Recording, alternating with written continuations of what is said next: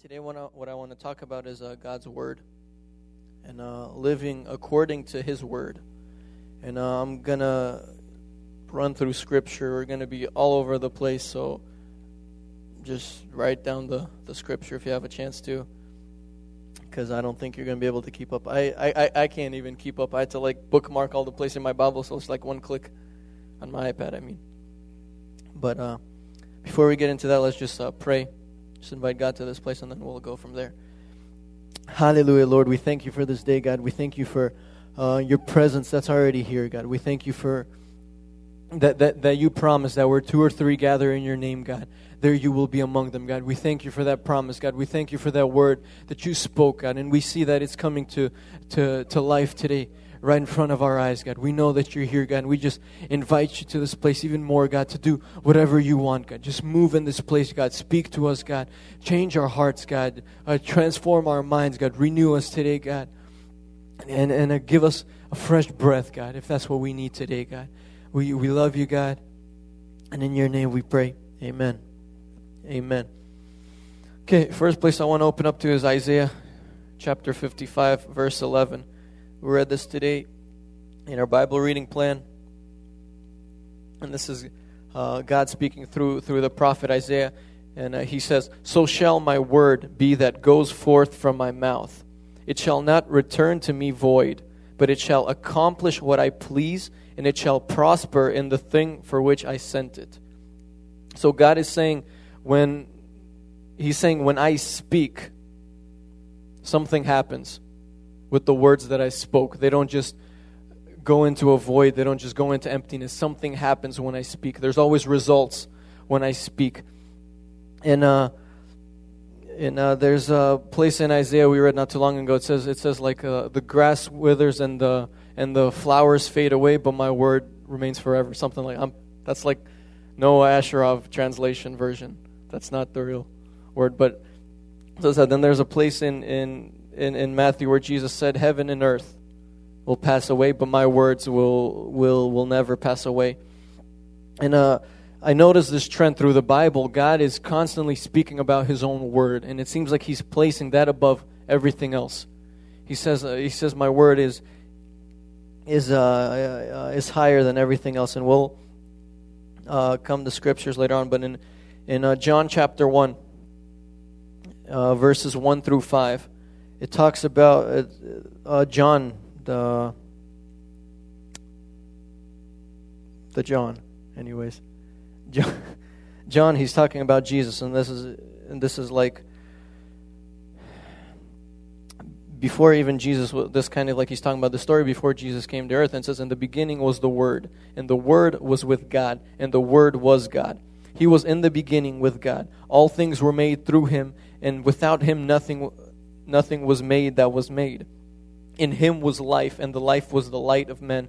And the light shines in the darkness, and the darkness did not comprehend it.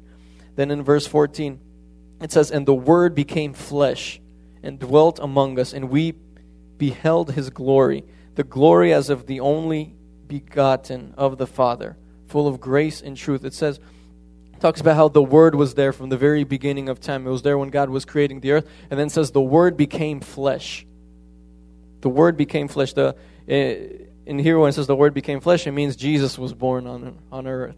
Christmas year zero. Hello, Jesus is born. The Word becomes flesh. In Revelations chapter 19, verse 13, it's it's talking about the end times, and again it's talking about Jesus. It says he was clothed with a robe dipped in blood, and his name is called the Word of God. So from Scripture, it shows us that the Word of God is Jesus, and Jesus is the Word of God. And I was thinking about the Word. I was thinking about the Word. I know uh, I've said this a couple times already, but like these past couple months have been very crazy for me.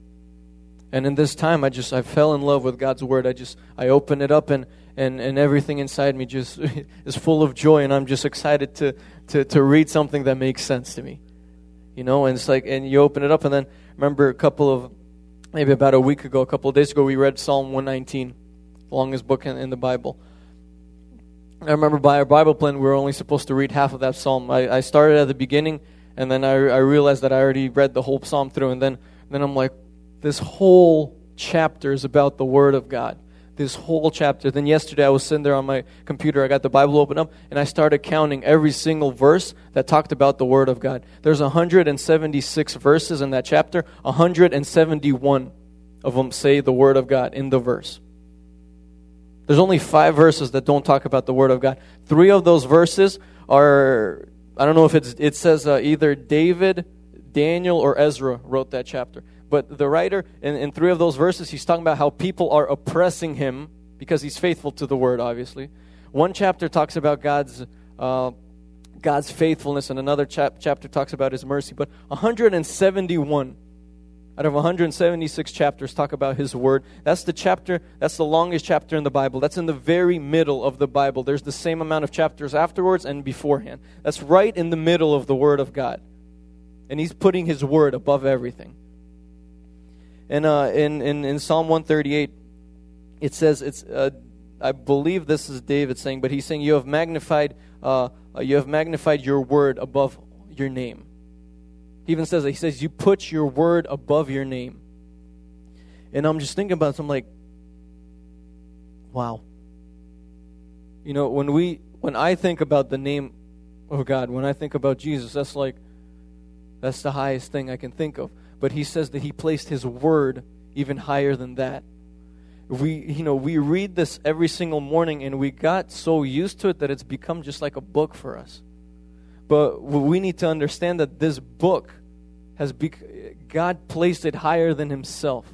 These words that were spoken, these, these prophecies that were spoken. You know, when we read the New Testament and some of the text is in red, it's the words that Jesus spoke. That's higher than anything else. So today we were singing the song that says, Your name is higher. His word is higher. You know, if we read the scripture, that's what it is. It's, we don't even usually think like that because we think, like in the song, Your name is higher. That's like naturally, that's what's in our head. It's like the name of God. Okay. But he says, I put my word even higher than that. And, and, and, I was thinking about God's word, okay, God's word, and and I was thinking about God as as a as a being. I was thinking about his his his holiness and his purity and, and everything that he is. And he says he placed his word above that. That means if God can't coexist with sin, it means his word can't coexist with sin. Because it's even higher than that. So and, and I started thinking about the fact that that there's there's all those scriptures. There's a place that says uh, a fig tree can't bear uh, it's like a fig tree can can't bear grapes or something, and the grapevine can't bear figs. Uh, can't bear figs. Then it says a, a, spring can't have both fresh water and salt water. And I was thinking about how, how you can't have God's word and have sin in your life. They, they can't coexist. It's either one or the other. We talk about that often. How how it's either black or it's white. There's no middle ground. Either you're you're you're right or you're wrong. There's there's nothing in the middle that that that well I could just get by. There's there's none of that. You know, in school to pass, all you need is a D. If you get a D, you can pass the class. You know, you're just getting by. You don't have that with God. With God, you either pass or you fail. There's no kind, well, you kind of passed. Okay, you can enter my kingdom. Can you imagine God saying, well, you kind of did it. Okay, you can. That's like, that's not even the character of God. God will say either good and faithful servant. With little you've been faithful, you know, and I'll, and I'll give you these cities and I'll give you more. And he says, lazy and wicked servant. He, he doesn't have a, well, you were pretty good sometimes. He doesn't have that. He, he has one or the other. So we can uh, coexist in, in 2 Timothy chapter 3, verses 14 through 17. It says that all scripture is inspired by God. It says that there was nothing that was, that was written without God's inspiration behind it. It, it, uh, and then in Matthew chapter 15, verse, eight, eight, verse 18, it says, the, you know, before that it's talking, you know, it's like, um, there are people saying, you know, you can't eat this, you can't eat this. And then Jesus is saying, it doesn't matter what goes in your mouth and settles in your stomach or whatever. What matters is what comes out of your mouth because everything that comes out of your mouth is what's in your heart. And I was thinking about that, that fact that God can't coexist with sin. You know, if, if we're constantly talking about just stupid things, just worthless things, just perverted things, it you can't close your eyes during worship and say, God's living in me, because they can't coexist. if you're battling with it, if you're struggling with it, that's one thing. But if that's a constant in your life, if that's something that you got used to, if that's like become a part of your life, there's something that's wrong here. Because God can't coexist with that. And if that's coming out of your mouth, it means that it's inside of you. And and like I said, you know, the spring it can't have salt water and fresh water. Have you ever tried mixing salt water and fresh water? You know what happens to the fresh water? It becomes salty. What's interesting is that the salty water doesn't become fresh. The fresh water becomes salty. And that's what happens in your life when you try to mix these two things.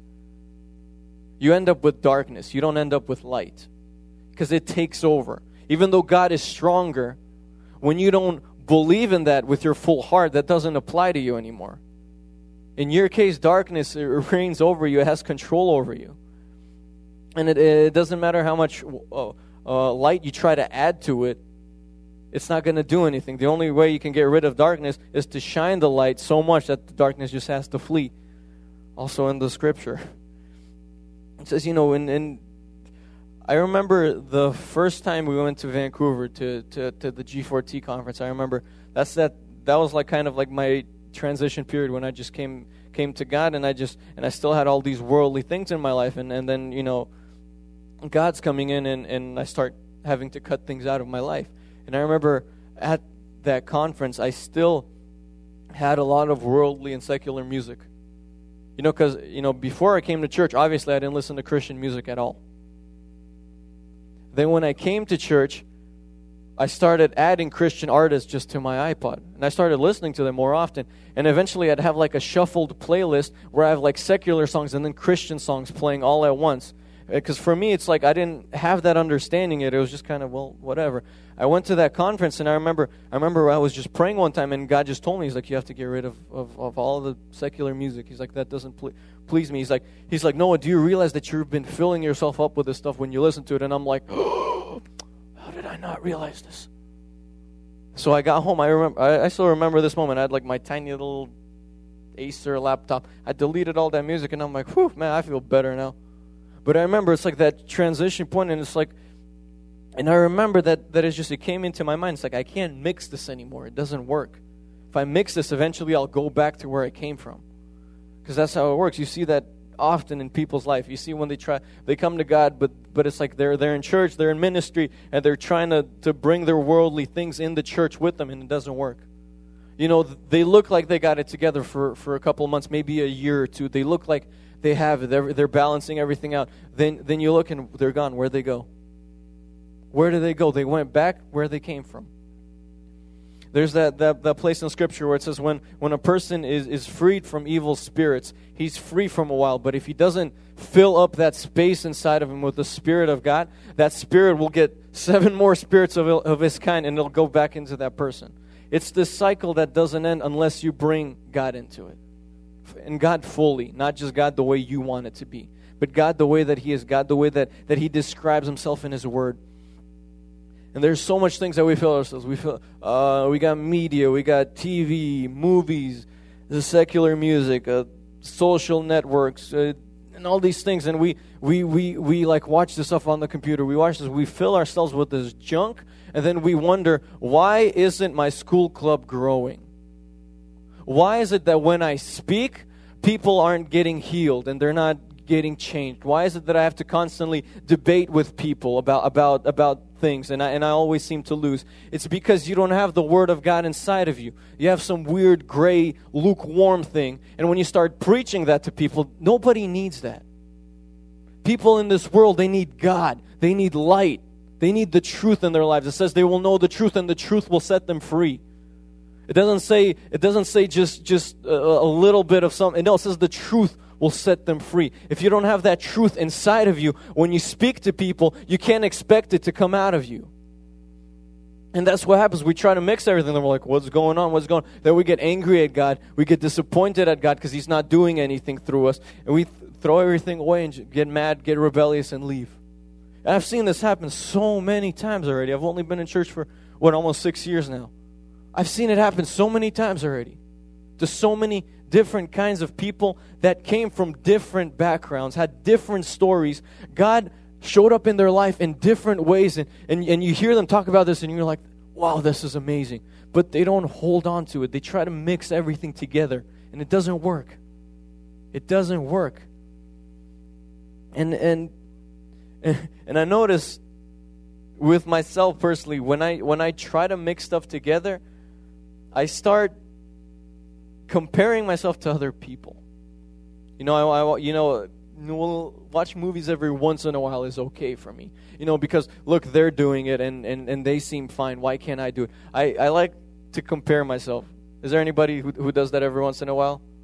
Yeah, I think we're all guilty at some point to, to, to comparing ourselves to something. But but we compare, we're like, well, he's doing it. Why can't I do it? You know, well, they're doing it. They're they're they're serving. They're they're in, they're they're in that church and they're allowed to do that. Why can't we do that? Why am I not allowed to do that? And, and, and I realized that you can always find somebody to justify what you're doing. You will always find somebody. Somebody will always be there to tell you that what you're doing is right, what you're doing is okay, and God's not mad at you for it. You, trust me, you will always find people like that. They're all around you. It's you know, it, it, I, it's either in either in First John or Romans. I don't know when we were in group, but it says there's a lot of antichrist around. There are a lot of them around. And there will always be there around you to tell you that it's okay to do what you're doing. When you know deep inside that it's not, and you're just trying to somehow quiet that voice down. Those kind of people will surprisingly always be around you. Always. Doesn't matter how, how, how much I grow in Christianity, they're still around me to this day. It's, it's different people with different faces, with different words, but they're still saying the same things. They're saying, Why are you so radical? Why are you so crazy? Why are you always in church? Is, is Sunday not enough for you? You got to be there on Monday and Tuesday and Thursday and Friday and Saturday. Why do you need this in your life? They're like, You're too crazy. What you're doing is too much. He's like, We're saved by grace. We're saved by God's mercy. He washed all our sins. He took on our sicknesses. He healed us. He did everything. Hallelujah. We need to be rich. Those kinds of people will always be around you, they will always be there. And if you don't have something firm inside of you, if you don't have something strong inside of you, you're not going to make it. You're going to be like those, those newborn Christians that constantly get swayed by every wave of new teaching. And that's what it's going to be. You're going to hear uh, teaching in this church, you're going to move to this church. Then you're going to go to, ch- what is it? They call them like church hoppers or something. You hop from one church to another. And you know, you go to this church unless pastor sa- until pastor says something you don't like, then, oh, God's not calling me to be in this church. You find another church to go. You'll always find another church to go into. Because people who have left this church and have gone to another church have been at that church for a while, and then I hear they're hopping to another church now. Because even though they got a revelation to go to this church, to leave our church and go to this church, they got a powerful revelation from God to go to this church. They knew for sure it was God. Then all of a sudden, they got a powerful revelation that they need to go to this church now. You know what happens eventually to a plant if you keep taking it out of dirt and putting it in more dirt? That's what happens to it. It goes like, it makes that sound. You can't, you gotta grow, you gotta be firm. You gotta, you, Pastor was talking about that, that tree. It's, uh, sitim. Sitim, it's acacia tree, right? Acacia tree in English. And it's like, and, and it talks about how this is not a very tall tree. And we saw these when, when in Israel. They're like this, and then they like have, have like more leaves on one side. So like they create this big shape. And they're not that big, but their roots, crazy. It's crazy. And God keeps using that in His scripture as well. He, he, he's like, use this kind of tree, use this kind of tree, use this kind of tree. And that's the kind of tree that's rooted. That's the kind of tree that doesn't shake easily. When there's a storm, that's not the first tree that goes bouncing out. You know, sometimes those big evergreen trees, a little bit of wind shakes, and we see a road is closed down because it fell. And you're thinking, what's going on? This thing is like 60 feet tall. It's because the roots weren't deep enough. Doesn't matter how big you can get, if your roots aren't big enough to support you, you got nothing. A little bit of a little bit of wind, and you're done. And then you'll get up and go to some other church. and it's this thing. It's it's uh, we like to justify what we're doing. We like to compare ourselves to others. And, and well, he's doing it. Why can't I do it? And, and, and, we, and we do this constantly. And, and I realize that because I do that, other people probably do that too. And I realize that, hey, if I'm not living right, I might be that person that justifies somebody else's actions. I got the, I realized this at one point. I'm like, man, I have relatives who are younger than me. And I know that they're watching me. And if I'm being a Christian in church, but I'm not being solid, but I'm not being true to, to the way I know God wants me to live, they're watching me. You're being watched all around, whether you realize this or not. There are people watching you, and you can end up being that justification for somebody else's sin.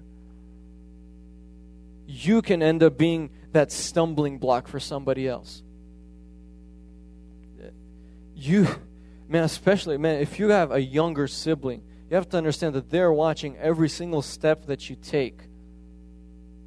They can see every single time you have your door closed and you're praying in your room. They can see every time you have the word in front of you. They can see every time that you don't. They're watching every single step that you take. And and when you when you realize that hey, I guess my life isn't just about me all the time. There's other people around me. That's when you start noticing that you're like, okay, I need to start changing my life. Something needs to change because because I might think I'm right with God now, but but for some reason I don't see any fruit in my life. I don't see anybody getting changed in my life uh, th- through through my life, through my ministries. I don't see any results. It's it's because people are watching you and they're like, you don't. Your actions don't don't don't add up to to what you're preaching. What you're doing isn't the same as what you're saying, and and it's like. And it always. It, sad that this is the way it works, but it seems like the people that we influence end up even worse than us. It's like they it's like they look at us and they take all our shortcomings and all our messed up things that, that we're deciding to do. it's like they multiply that and they end up a lot worse off than, than we are even. And we're just kind of being in church and Christians and, and everything's fine. And we're being watched. We, and we have to understand that. We have to understand that, that when we make poor decisions, somebody else is justifying justifying those things and that's why we need that word inside of us. That's why we need to constantly open it up, constantly read it, uh, renew our minds. You know, like like it says in, uh, in in Romans chapter twelve, verse two. You know, it says, you know, and and so renewal of your mind. There you go. Renew your mind. Read the word. You will renew your mind. And um, and then I just started thinking about uh, things that Jesus commanded us to do. You know, it says that God placed His word above everything else. He said this this is the most important thing. He says this this you know, word became flesh, and the, and it was Jesus, and and and He said this is higher than my name. This is higher than everything. So I started thinking about, okay, so what did Jesus actually tell us to do? And I started thinking about all this.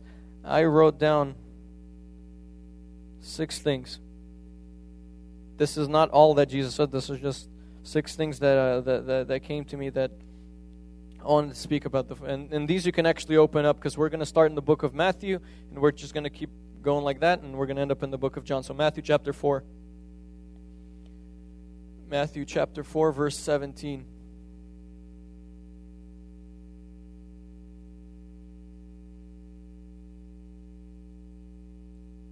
It says, From that time, Jesus began to preach and say, Repent, for the kingdom of heaven is at hand. First thing that Jesus said, that, that, that, that he commanded to do is, is he said, Repent. He said, For the kingdom of God is near. He said, Repent. And, and, you know, repentance is not just coming out here to the altar and just asking for forgiveness and then going back to your usual life and doing the same thing. That's not repenting. That's, that's like butchering your conscience or something. That's not repentance. True repentance is when you, you, you don't even have to come out here, but you come out here, whatever, and you're just crying before God, and you understand that that that you want to change and you don't want this in your life. And when you go back to your seats, you start thinking about, okay, what do I need to change so that I don't fall back into those things? It's when there's there, a process starts in your life. When that process starts, okay, it means that, that, that you're repenting. If you're if you don't see any process, if you see like the same cycle over and over and over again, you got to dig deeper into yourself. You got to find out, you're like, okay, why is this happening? Why do I keep going back? It means I don't care about it enough. It means I don't care about changing it uh, as, as, as much as I should. And, and, and you go into that and you just start, start thinking, you just start praying, you're just saying, God, uh, give me freedom from this, God. God, break these chains into my life. I, I want to serve you, and this is holding me back. And that process, if you don't see that process in your life, it means you have to dig deeper. You have to dig deeper. You have to keep searching. You have to be like, okay, God, I know this is wrong. With my head, I understand that this is wrong. And, and I think I'm repenting when I'm coming out, but I don't see results. What am I doing wrong? What do I need to do? When it's like when when you it, it, says it says in the Bible that we're not allowed to test God. It says that you shouldn't test God. But I noticed in my life that when I have a pure heart before God and I ask him a question or, or I ask him to, to do something crazy in my life, he always responds. Every single time when my heart is pure and when I know for sure that I'm not just doing it just to just to see something magical and something amazing, but I'm doing it because I need an answer from God. Every time I come before God like that, doesn't matter how crazy my request has been, He's always answered it. When I have some, some prideful ambition about it, when I'm just like, oh, I just want to see a miracle, never happens. Never happens. But when you have a pure heart, when you're saying, God, I want this to change, I, want this to happen, is this really you? Is this really your will? He shows up every single time. And He said, repent, for the kingdom of, of heaven is at hand. Next place, is Matthew chapter 6, verse 33. It says, But seek first the kingdom of God and his righteousness, and all these things will be will be will be added to you or will be given to you. He said, Seek first the kingdom of God. Now and I was thinking about this again this week, I'm like, okay, what does that mean? Seek first the kingdom of God. Is like, is there ever a line of like where that seek first the kingdom of God is where I can like start putting other things in front of it? I'm like, is there ever anything that I can put above seeking God's will first? Is there like it's like and these thoughts start coming to you. You're like, okay, okay, you're you're you're getting married here soon. Maybe you need to to slow down in ministry a little bit. Maybe you need to to to, to focus on your family. You need to do this. And these thoughts start coming to you, and and then and then I read this verse, and they don't make sense to me anymore. Because to seek first the kingdom of God. If I know that this is where God wants me to be, if I know that this is His will, why would I ever put anything in front of that? And and and these thoughts constantly come to me not just with this even even before this time just just different things. He's like you're doing six million things at once. You know why don't you just quit everything except one thing and just focus on that one thing but quit everything else? And it's like but i know that god didn't just give me one talent to do one thing. He gave me three talents or he gave me five talents or he gave me ten talents. I can't just use up one of them and come back to him with 11 talents and say here i kind of did it it's not good enough if he gave me 10 things I need to do, I got to do 10 things. And in the end, I got to end up with 20 as the result. It's like, okay, I had 10, I made 10 more, I have 20. I have, I have 5, I made 5 more, I have 10. You know, it's not, it's not, and it's like, I read this verse and it's like, there's nothing that I can ever, every time I try to put something in front of seeking God's, God's kingdom and, and His righteousness, every time I try to put something in there, it's like God always just, and blows it out of there. I don't. It's like I. It's like the flesh in me like rises up, and I try to squeeze something in there, and nope, God takes it out. It's like I try. Well, what about this? Nope. Well, what about this? Nope. So seek first the kingdom of God, and everything else will be given to you. You want to go on a mission trip. You know that's what God's calling you to do. You know for sure that that this is the trip that you need to go on. You know for sure that that hey, this is where I need to be during this time. Oh, but my finances aren't there. Oh, but I got work. Oh, but I got school. Seek first the kingdom of God, and everything else will be given to you. Even if you get fired from your job, something better will be given to you. And I'm not just throwing words around, I'm putting my trust in God's word. I'm putting my trust in this verse where he says, If I seek his kingdom first, everything else will be taken care of. I'm putting my faith in God. I'm taking a leap of faith. When you start doing things like that, it's like you just make this decision. You just like, I'm going to do this and that's it. Then you'll notice after a while your faith gets activated. And you start actually believing the action that, that, that you decided to do. You start believing that, hey, I can actually go even though I don't have $3,000 to go to Africa right now. But you know for sure that that's where God wants you to be. And you'll know, and, and He will just make everything work out in such a way that at the end of the trip you're looking back onto it and you're like, what just happened in my life? How did this happen? But when you never make decisions like that, when you keep limiting yourself and you're saying, No, I got school, I got work, I just can't go, and you're constantly missing out on where God wants you to be, and you're constantly missing out on what He wants you to do. And then it's like you go somewhere and you expect Him to use you there, and He's like, Well, I can't use you here. You're not ready to be used here yet. Your faith is weak. I put you through a test and you failed. I can't use you right now. You have to go back to square one. You have to go through the same test again until you pass. And a lot of people end up being like Israel and they just walk around in circles for 40 years. The same things happen to them over and over and over again. God saved them because he found somebody that's righteous, somebody with a pure heart. God saved them. God lifted, lifted them up. They had victory in, in, in, in war. Their army was the, was the biggest. Then they got prideful. They forgot God. They forgot about what he did. And they go back into the same pit that they came from. They go back in there. Everybody's oppressing them. People are dying. They're away from God. They start making idols and start worshiping them. Then God starts destroying them. Then somebody like Moses rises up and says, God, please don't destroy them on my behalf. Then he's like, okay, I'm going to save them again. He saves them. He puts them back up. He lifts them up. And then they go back and do the same thing over and over and over again. And the same thing happens in our life. God puts us in, in a situation where we're in church. We're in church on a Friday night. There's a football game going on over there with hundreds of young people going crazy. There are clubs filled with young people going crazy right now. We're in a church on a Friday night in America hearing the word of God. We have we are set. If we want, we can never go back into this world again if we have that desire inside of us. God put us in a situation where we can't fail unless we, we decide to fail. And, and He puts us here, and then He puts us through a test, and He says, just have faith in me. He says, just, just be faithful to me. Just, just read my word and believe the words that I'm speaking to you. And we go back because cause, cause our jobs are, are too important to us, because our school is, is, I can't miss one day of school.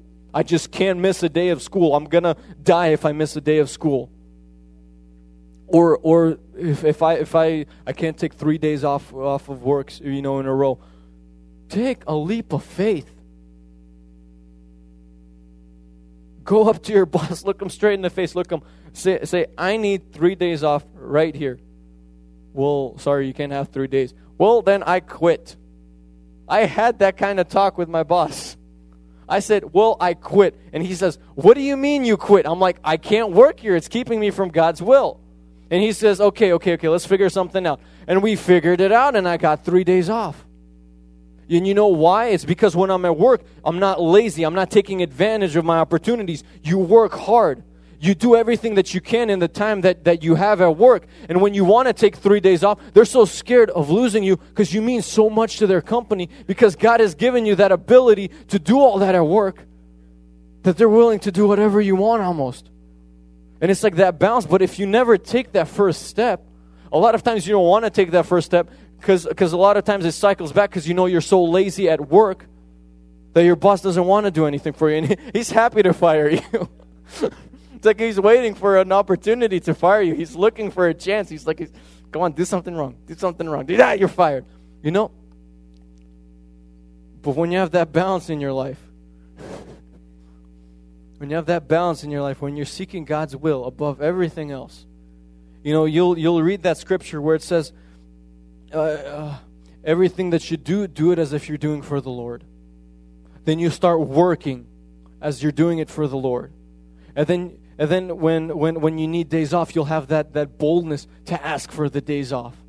And it's like and it's like a good cycle now because they see your hard work, they see your faithfulness, and they're willing to do that for you. They're whatever, go for it. Just make sure you're you're caught up. Make sure you afterwards, and you're like, yeah, I'll take. But when you never take that step, when you never put God's kingdom first, none of this stuff will happen. And then you'll you'll hear other people talking about miracles and and God like throwing money on them from, from the sky and, and them having money to go on these mission trips, and you're like, why doesn't this happen in my life? It's because they took that step that you're choosing not to take. It's because they, they're like, I don't see what's happening. I just know God wants me to go in this direction, and I'm just going to go. When you start doing that, then you'll see miracles in your life. In Matthew chapter 16, verses 24 through 26, Jesus said, Take up your cross and follow me. He says, Take up your cross and follow me. It's and this is where it starts getting difficult. this is where, we're putting God's kingdom first is, is pretty much being tested because the cross is is the one thing I always when I, when I see a cross, you know, some people are like, you know, the cross is a picture of victory. That's where that's where God beat uh, uh, beat death. That's where that's where that. And it's like, yeah, that's awesome. But I don't know. When I look at a cross, I see pain. I see pain. I see Jesus hanging up there, and I see a love so great because he's going through that pain. This is not something that he wants to do, but this is something that that he's willingly doing because he sees the result in the end. Because he sees every single one of you. He's looking you in the eyes and he's saying, I am willing to die for you. I'm willing to go through this, through this, through this suffering for you. And and he says, Take up your cross and follow me. It means that we have to do the same thing in our lives. We have to completely die to ourselves. Just completely just just get to a point. Solo, it's like Pastor was talking about recently. It's like it's like you get so discouraged in yourself that, you know, it's like when you're discouraged in yourself, there's no room for pride to rise up in your life. There's no room for rebellion because you look at yourself as as as as this low person. Paul said he's like I'm the worst of all the sinners. And at this point, he's an apostle. He's preaching and he says I'm worse. It's because he, he looks at himself, he's like, he's like, what I want to do, I don't, but what I don't want to do, that's what I keep on doing. And he's looking at himself from this point of view where he's like, he understands that without God, he's nothing. And when you get to that point, when you when you willingly take up that cross, when you whatever it may be in your life, there's we're all different. We all have different things that we need to to to to get on our cross for. There's different things that we each as people that we struggle with.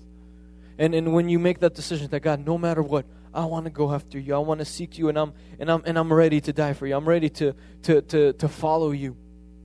He says in Matthew chapter 28 verses 18 through 20, he says, "Go and make disciples of all nations."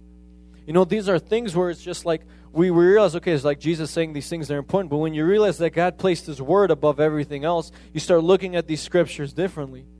You're like, okay, man, these are the very words of Jesus. It says, Go and make disciples of all nations. It says, Go and preach the gospel. Like I said before, you can't preach the truth if you don't have it inside of you. You can't go to, to, to, to, nations. You might, you might be able to go to Africa. You'll do some good there. They'll like you because they like white Muzungas. They'll like you even if you, whether you have God inside of you or not. They're just excited to see white people. But there won't be a result. You won't get used by God unless you have that truth inside of you. Then you'll even just be sitting with a person. You won't need a microphone. You won't need a crowd of people with with it's like it's like this crowd of people and you see these eyes staring at you and you're like, "Oh man, what do they want from me?" And you don't even need that. You'll just sit with one person and, you, and you'll and you'll and you'll speak to them. I still remember the, the the most powerful thing for me in Africa was when we were at a when we were at a, at an orphanage where they had older kids and it's where that uh, British guy messed up British guy was in charge of the orphanage. I remember I was talking to one of the to, to one of the young people. Man, he just like got stuck on me. He would not leave me alone. He, and he starts asking me all these questions. He's like, "So you're from America, right?" And I'm like, "Yeah." He's like, and I could tell he's nervous. I'm like, "Why are you nervous?" He's like, "Well." From America, all preachers talk about is prosperity and everything good. And I'm like, no, I don't talk about that kind of stuff. He's like, oh, okay.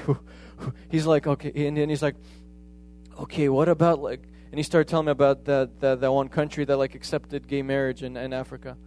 Uganda. He's like, they accept it. He's like, what do you think about that? I'm like, what do you mean, what do I think about that? That's a sin. That's disgusting. He's like, oh, okay, you're not like Americans. I'm like, okay, I'm not like Americans. I'm Russian, but I'm Jewish. But I say Russian in Mexico because they like Russians. But, anyways, I'm not American. And he's like, and he starts opening up to me and he's like, we're here at this orphanage and, and, and, and we have this leader and he hates God and he tells us not to read the word and he, and he makes fun of us and he's like, what do I do? I'm like, what do you mean, what do you do? But read his word every single day. Keep seeking him first above everything else.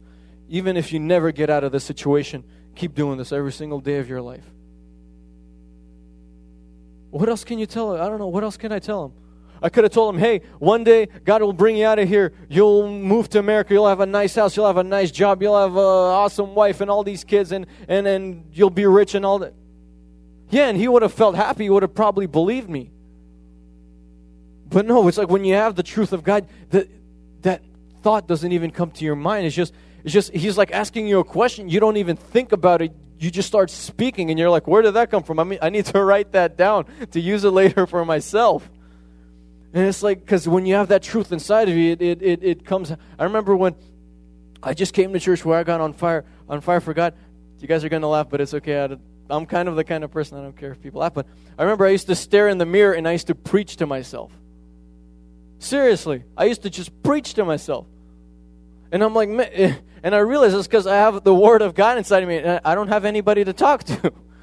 it's like I just gotta let it out, and I just stand in front of the mirror for hours, and I just preach, and I'm like, I read this scripture, and it's like, whoa.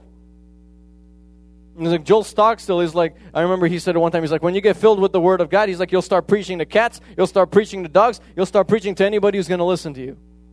And it's true. It's like it's like it says in uh, in, uh, in Jeremiah, I believe it says it says your word is like a fire shut up in my bones. That's what happens. It's like it fills you. It's inside of you, and then you just can't help but let it out. It's like you're talking to somebody, and you're like, "Well, God doesn't like that." And they're like, "What do you mean God doesn't like that?" I'm like, "That's what I mean. God doesn't." And you're like, "Where did this all come from?" I'm not bold. I know myself. I don't like people. I know myself. I don't like people. I don't like talking to them. But but it's like when you when you get this word inside of you, God just starts using you in all these situations. You just start speaking through, and you're like, praise God. I still don't like people, but praise God. And then eventually you start liking people after a while. He says, and we'll get to that later. And then in Luke chapter 21, verse 36, Jesus says, Watch therefore and pray always. He says, Always be in prayer, always. And in 1 Thessalonians chapter 5, I think, verse 12, I may be wrong, but it says, always be praying, always be in prayer, always be in prayer. And I, and I remember there was a point in my life where it's just, I'd wake up in the morning, I would pray. Then as I'm driving to work, I'm praying the whole time. Then as, as I'm working, I'm, I have worship music and I'm constant, and I'm praying all day long. And I remember I just had this point, it's like, always be in prayer. And it's like, now I look back at myself and I'm like, man, how do I do that again? that was crazy. It's like, but it's like it's, Jesus said, always be in prayer because it, he says, before that, he says, keep watch or, or watch therefore. He says, you know, keep watch. Meaning there are people that are against you, meaning there's somebody who's trying to destroy you. Be on guard and always be in prayer because when, when we're in prayer, you know, that's, that's when we get filled up. You know, that's when, when that's when God enters into us. He's like, you know, and once again, if you have that inside of you, you'll just want to pray. It's just coming out of you you know, and you'll just be sitting there all day. And it's like I remember I used to work on cameras, and I'm just like praying in tongues the whole day, just like praying. Then I'm like, then I remember somebody, and I'm like, God bless this person. God, ooh, he's he's going through struggles right now. Bless him, bless him. Then it's like this random person comes up to my mind, and I'm like, God, I don't even know why this person came to my mind. Just bless them, whatever they're going through, and just all day you're just you're just moving and moving in in in, in the spirit, and you're just praying. And he says, watch therefore and pray always. And the last place is uh, in John chapter 13 verses 34 through 35. And uh, this place I actually want to read because this is something that God's really uh, speaking to me lately. He says, A new commandment I give you, that you love one another as I have loved you. Oh, it says, As I have loved you, that you also love one another. By this all, by this all will know that you are my disciples, if you have love for one another. And it's like, what does that mean to have love for somebody? What does that mean to to uh, to to love somebody as God loved us? It's like going back to, to when you realize that people are watching you. And it's like even there were moments in my life where I'm like what I know that what I'm doing is not wrong for me. I know that I'll survive if I do it. But somebody else might be led astray because of it because it might be somebody else's weakness. And when they look at me doing it, they might justify their actions and they'll be led astray. And there have been moments where I just had to cut things out of my life, not because they were wrong, but because just they could lead someone else astray. Well, it's like I could do it and I'll be fine, but I have to cut it out just so that others won't be tempted by it. And you know that's a form of love for people, if anything, because it's like you love this person so much. Because usually when you do something like that, there's a specific person you have in mind too when you're like, I know this person is struggling with this, and he's looking up to me, and he's watching me, and he sees that I'm doing that, and because of that, I'm holding him back. And it's like you're like you have so much love for the person. Like, I'm I'm willing to lay down anything. You know, Paul reached such a high level of, of love that he said, I would rather be denied by Christ so that my brother would get accepted. or like some it's like you know and i want to get to that point. I want to get to that point. I want to reach that level of love where i can say god save this person. I'm willing to lose myself just to save this person just to just to see them in, in, in heaven. And you know and i'm sure when you say even when you say a prayer like that with a humble heart you will never fall away from god. Because god will see your heart. God you know like I talked about before, God sees your heart more than your actions. He doesn't care about what you're doing as much as your heart behind it. You know, and if He sees that you're saying that prayer with a humble heart, and it, it's like He'll just start moving. When it's like He needs to see that that that humble heart. He's like when when when uh, Israel was in wickedness, and and there was somebody from one of the the temple, whatever servants, ministers, whatever you want to call them brought a prostitute into their tent. And there's that guy named Phineas who was just filled with the zeal of God inside him, who was just filled with that. And he just went in there with a spear and he killed both of them. When it's not even the action so much as, as the zeal behind it. Because afterwards, God said, because of his zeal for me, it's like because of, of his heart and how, how he understood that he's in God's courts, that he's in God's temple, and there's impurity. He's like, I have to do something. I have to, this is wrong. This, and it's like because of that, his whole family was blessed and, and, and, and Israel was restored. It's like that's the kind of love we need to have for one another. Where it's like when we see somebody around us and we see that they're falling away from God, we don't just kind of pat them on the back say it's okay you're trying your best. No you you you you talk to them. You reach you reach out. You say what's the problem? Why are you doing this? Why are you making these decisions? Do you realize that if you keep doing this this is the result you will have? Is this what you want for your life? Do you want to die and go to hell? It's like it's hard to say these things to people. It's hard to have, to have talks like that with people. But, but a lot of times, you, you're filled with so much love for the person that you can't say anything else because you know that this is the truth, because you know that this is what they need to hear. And it's like if you don't have that love inside of you, you could say the same exact words without love and you'll have no result.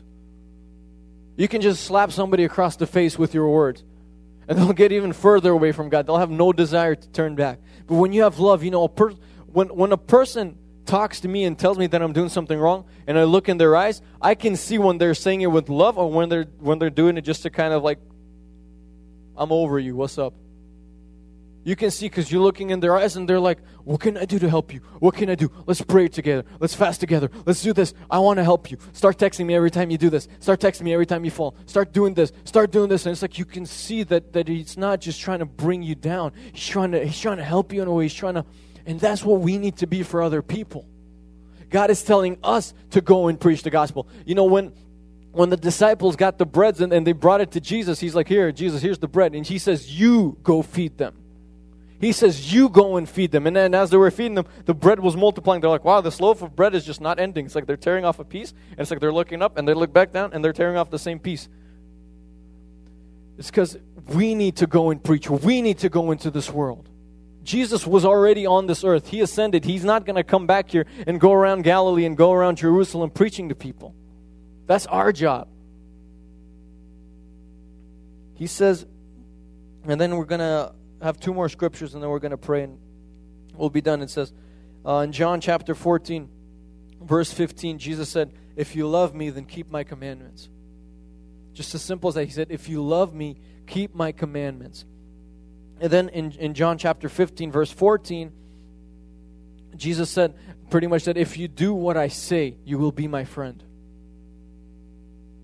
Those two places in Scripture. And, and, and I, I just spoke, and you know, the, the six things I spoke about, those aren't the only commands that Jesus said. He said, don't, don't put your put your trust in riches but store your, your treasures up in heaven. He said that, that you can't serve both god and riches. He said he said that you need to, to pray to the god of the harvest. Pray that he sends more workers into the field. He says in malachi he's, he, he says you know tithe your money to, to my house. He says this is the one thing you're allowed to test me in even. He says just tithe the money and just trust in me He's like, and he gave us all these commands. And Jesus says, if you love me, then, then, then, then you'll keep my commandments. If, if, you, if you trust in me, if, if you obey me, then you'll be my friend.